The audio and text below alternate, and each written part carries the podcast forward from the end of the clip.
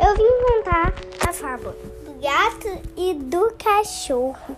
Um gato foi passear. Aí, um cachorro foi lá e o gato viu o cachorro.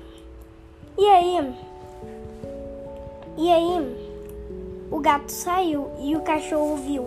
E eles brigaram, brigaram, brigaram pelo um dia inteiro. Aí chegou a noite, eles dormiram. O moço jogou um aquário fora, no lixo. Aí o gato foi lá e pe tentou pegar o peixe. E o cachorro foi esperto, porque ele fez uma armadilha pro gato. Porque ele fez uma armadilha pro gato.